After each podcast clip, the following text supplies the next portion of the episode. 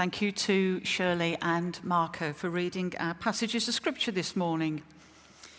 Now, if your mind is prone to wandering, if you've got a bit of a butterfly mind, and the only thing that you take away from this sermon today is the brevity of its title, People Matter, then I hope that those two words will inspire you in the variety of all your dealings with the people that you love, the people that you work with, the people that you live with, and the people that you meet.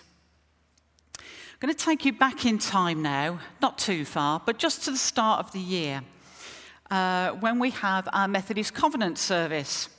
And it includes these words, which I'm sure you're very familiar with Christ has many services to be done.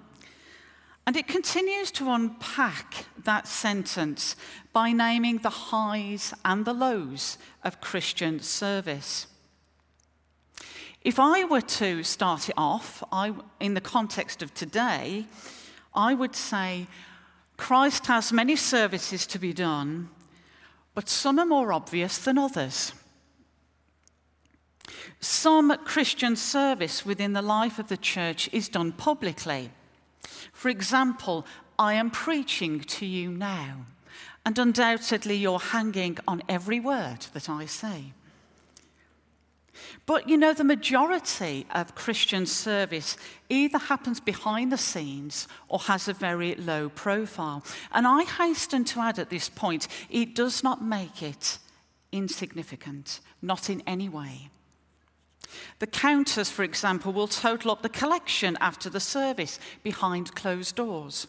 The PowerPoint slides, which seem to appear by magic each week, but it's not magic at all, somebody prepares them. The preparation of communion this morning was happening before I'd even left home, and I could go on. Those roles are carried out faithfully, day in and day out. If they were to cease, the church would be greatly affected, even though they don't appear to be particularly obvious. So let's add to that list of services pastoral ministry. It's sometimes called invisible ministry.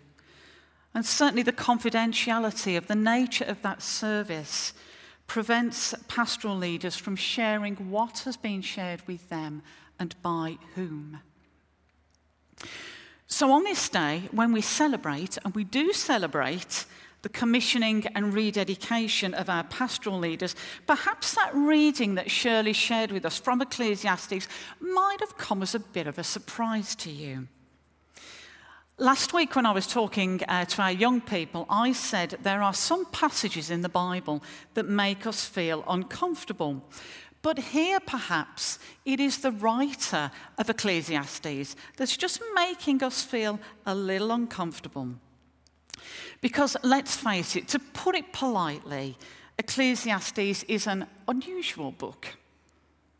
Michael Mitton writes, and I liked this, hence that's why I share it. At first sight, it seems to be the rambling thoughts of an aging cynic who has been around the block too many times. For me, the way I see it is not someone I'd like to get stuck in a lift with. Everything, says the writer, is not just meaningless, it is utterly meaningless. The writer seems to have a very pessimistic view of life, and it's right there, it's right at the start. That's how he starts his book. Not only does that statement make us feel very uncomfortable,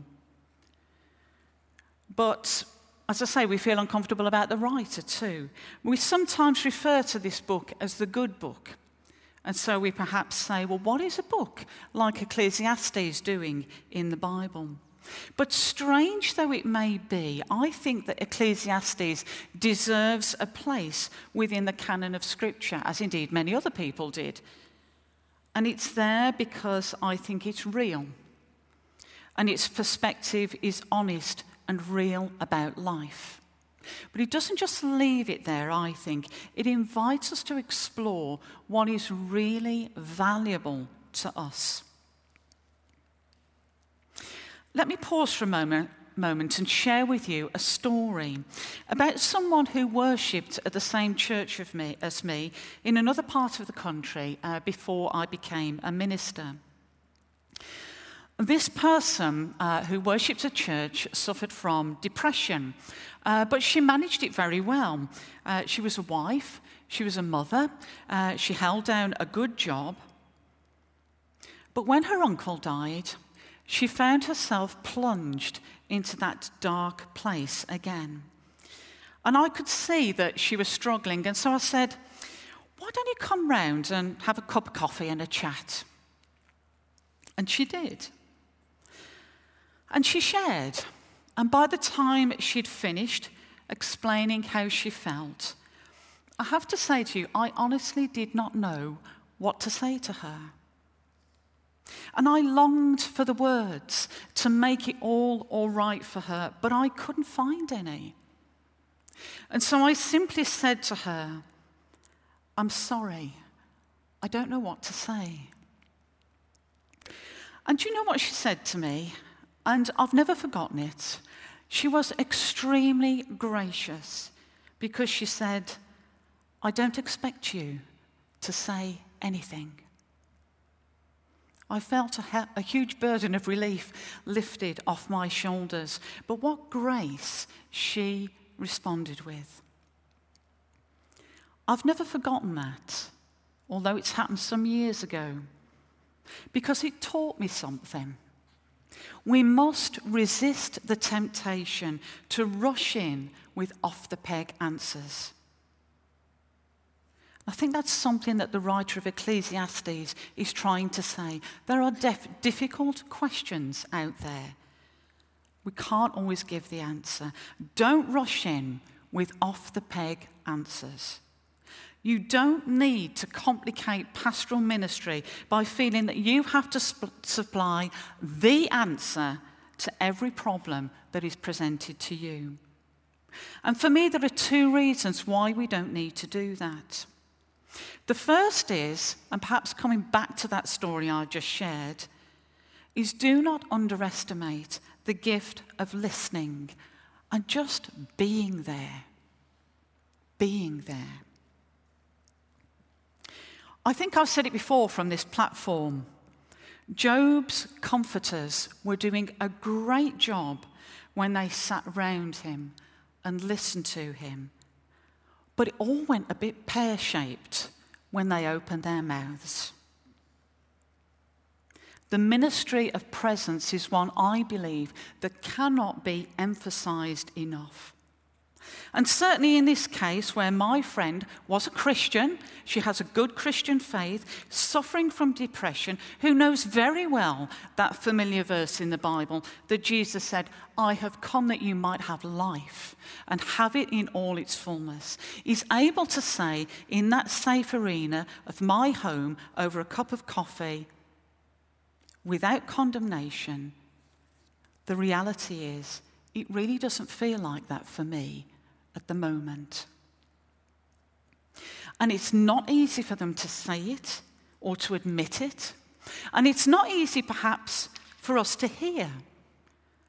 But once expressed, we know where we are. And that is what we bring to God in prayer, who I sincerely believe is the greatest respecter of honesty we will ever meet. What is it 1 Peter says? Cast all your anxiety on him. Why? Because he cares for you. He cares for you. The second reason I don't think we need to give an answer is quite simply because there isn't always one. The book of Ecclesiastes is actually quite frustrating because the writer asks more questions than he gives answers. But if we're honest, isn't that how life is anyway? What is the answer to a successful Brexit? What is the answer to the migrant situation? What is the answer to the war in Syria? What is the answer to global warming? We could go on. And I'm guessing that most, if not all of us this morning, are living with our own personal questions. Deeply personal and tragic circumstances summed up in that short word why? Why? And perhaps the person of faith not only lives with their question, but lives in their question. Perhaps when all is not as we think it should be, we learn what is truly valuable. What does it teach us about ourselves? What does it teach us about our faith? What does it teach us about God? Pastoral ministry doesn't have to provide answers on the big and small, relevant questions of life. And frankly, I have to say, I despair over flippant answers. Much rather somebody say, I don't know. This empathetic ministry involves being alongside those who are struggling with doubt, struggling with faith, for whom life seems meaningless. It's a powerful ministry to be alongside those people in those dark places. And in fact, it's very interesting as we read the Gospels how many times Jesus makes time for people in his ministry. Note the time that he took with people. Very important. And particularly with those people whom no one else wanted to have anything to do with. That time he was on his way to Jairus' daughter and was interrupted on his way. The time that he took to speak to that woman who was healed. So let's come to our second reading, that wonderful passage from 2 Corinthians. I've asked a lot of questions this morning Corinthians deals with the comfort aspect of the Christian faith. And in the few verses we heard this morning, we see a kind of summary of the Christian life. And that is, frankly, it's not all plain sailing. So Paul says, Praise be to God who comforts us in our troubles. Now, at the time he was writing, in the early days of the Christian church, when someone chose to become a Christian, they chose to face trouble. And this was in a variety of ways. It could be persecution, hostility, you may even be abandoned by your own family. And I have spoken a lot this morning about the difficulties of life. So let's give some space to the triumph of life and the triumph of our Christian faith. In the midst of trouble, there is God. We're not left to face these troubles on our own. It's not up to us to summon up our own endurance there comes to us the comfort of God. And it's such a short reading, it's only four verses. But you know, the word comfort and comforted is mentioned eight times. Eight times, just so that we get it. If we didn't get it the first time, perhaps we'll get it the second. If we didn't get it the second, we'll get it the third, and so on and so forth. Eight times, Paul writes about God's comfort.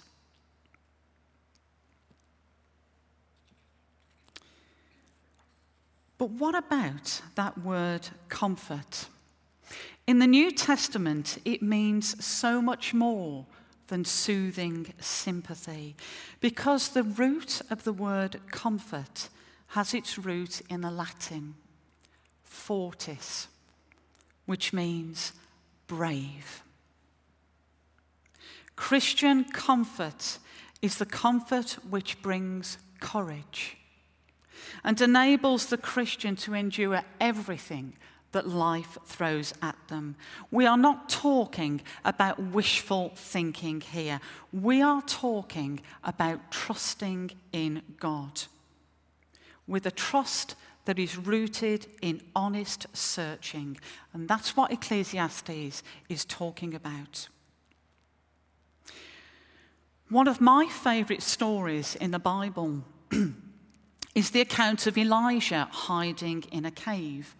He'd just performed an outstanding miracle. He runs away from one woman and hides in a cave, fearing for his life. Does God wash his hands of the great man Elijah? No, he does not. Is God in the cave? Yes, he is. He cherishes Elijah in his vulnerability. There is the comfort. And then the courage comes. He then says, Come on, Elijah, your work isn't over yet. And Elijah leaves the cave a braver man than the man he went in as. And Paul too was speaking from experience here. He had suffered on land and sea from robbers, from the Jews, from the heathen.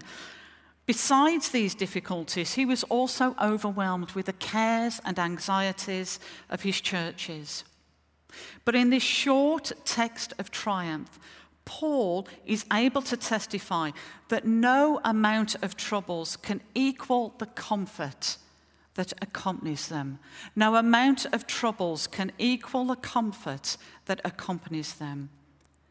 And therefore, Paul adds, he was enabled to comfort those themselves who found themselves in any kind of trouble.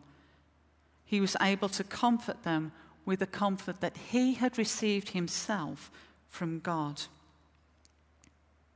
So, if we are to exercise that great Wesleyan tradition of watching over one another in love, and I know that you'll appreciate that this is not just the responsibility of the pastoral leaders, but of everyone.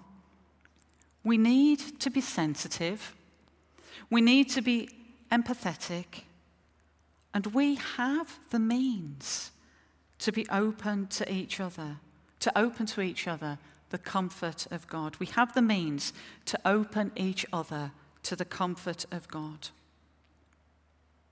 And that is powerful.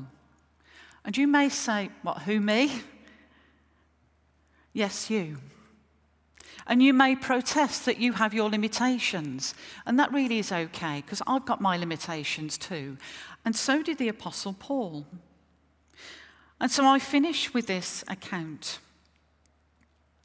The Swiss scholar, preacher, Walter Lüthi, when writing his book on 2 Corinthians, there kept appearing in his head the image of a messenger limping with a wooden leg, and he ended up calling his book on 2 Corinthians The Limping Messenger.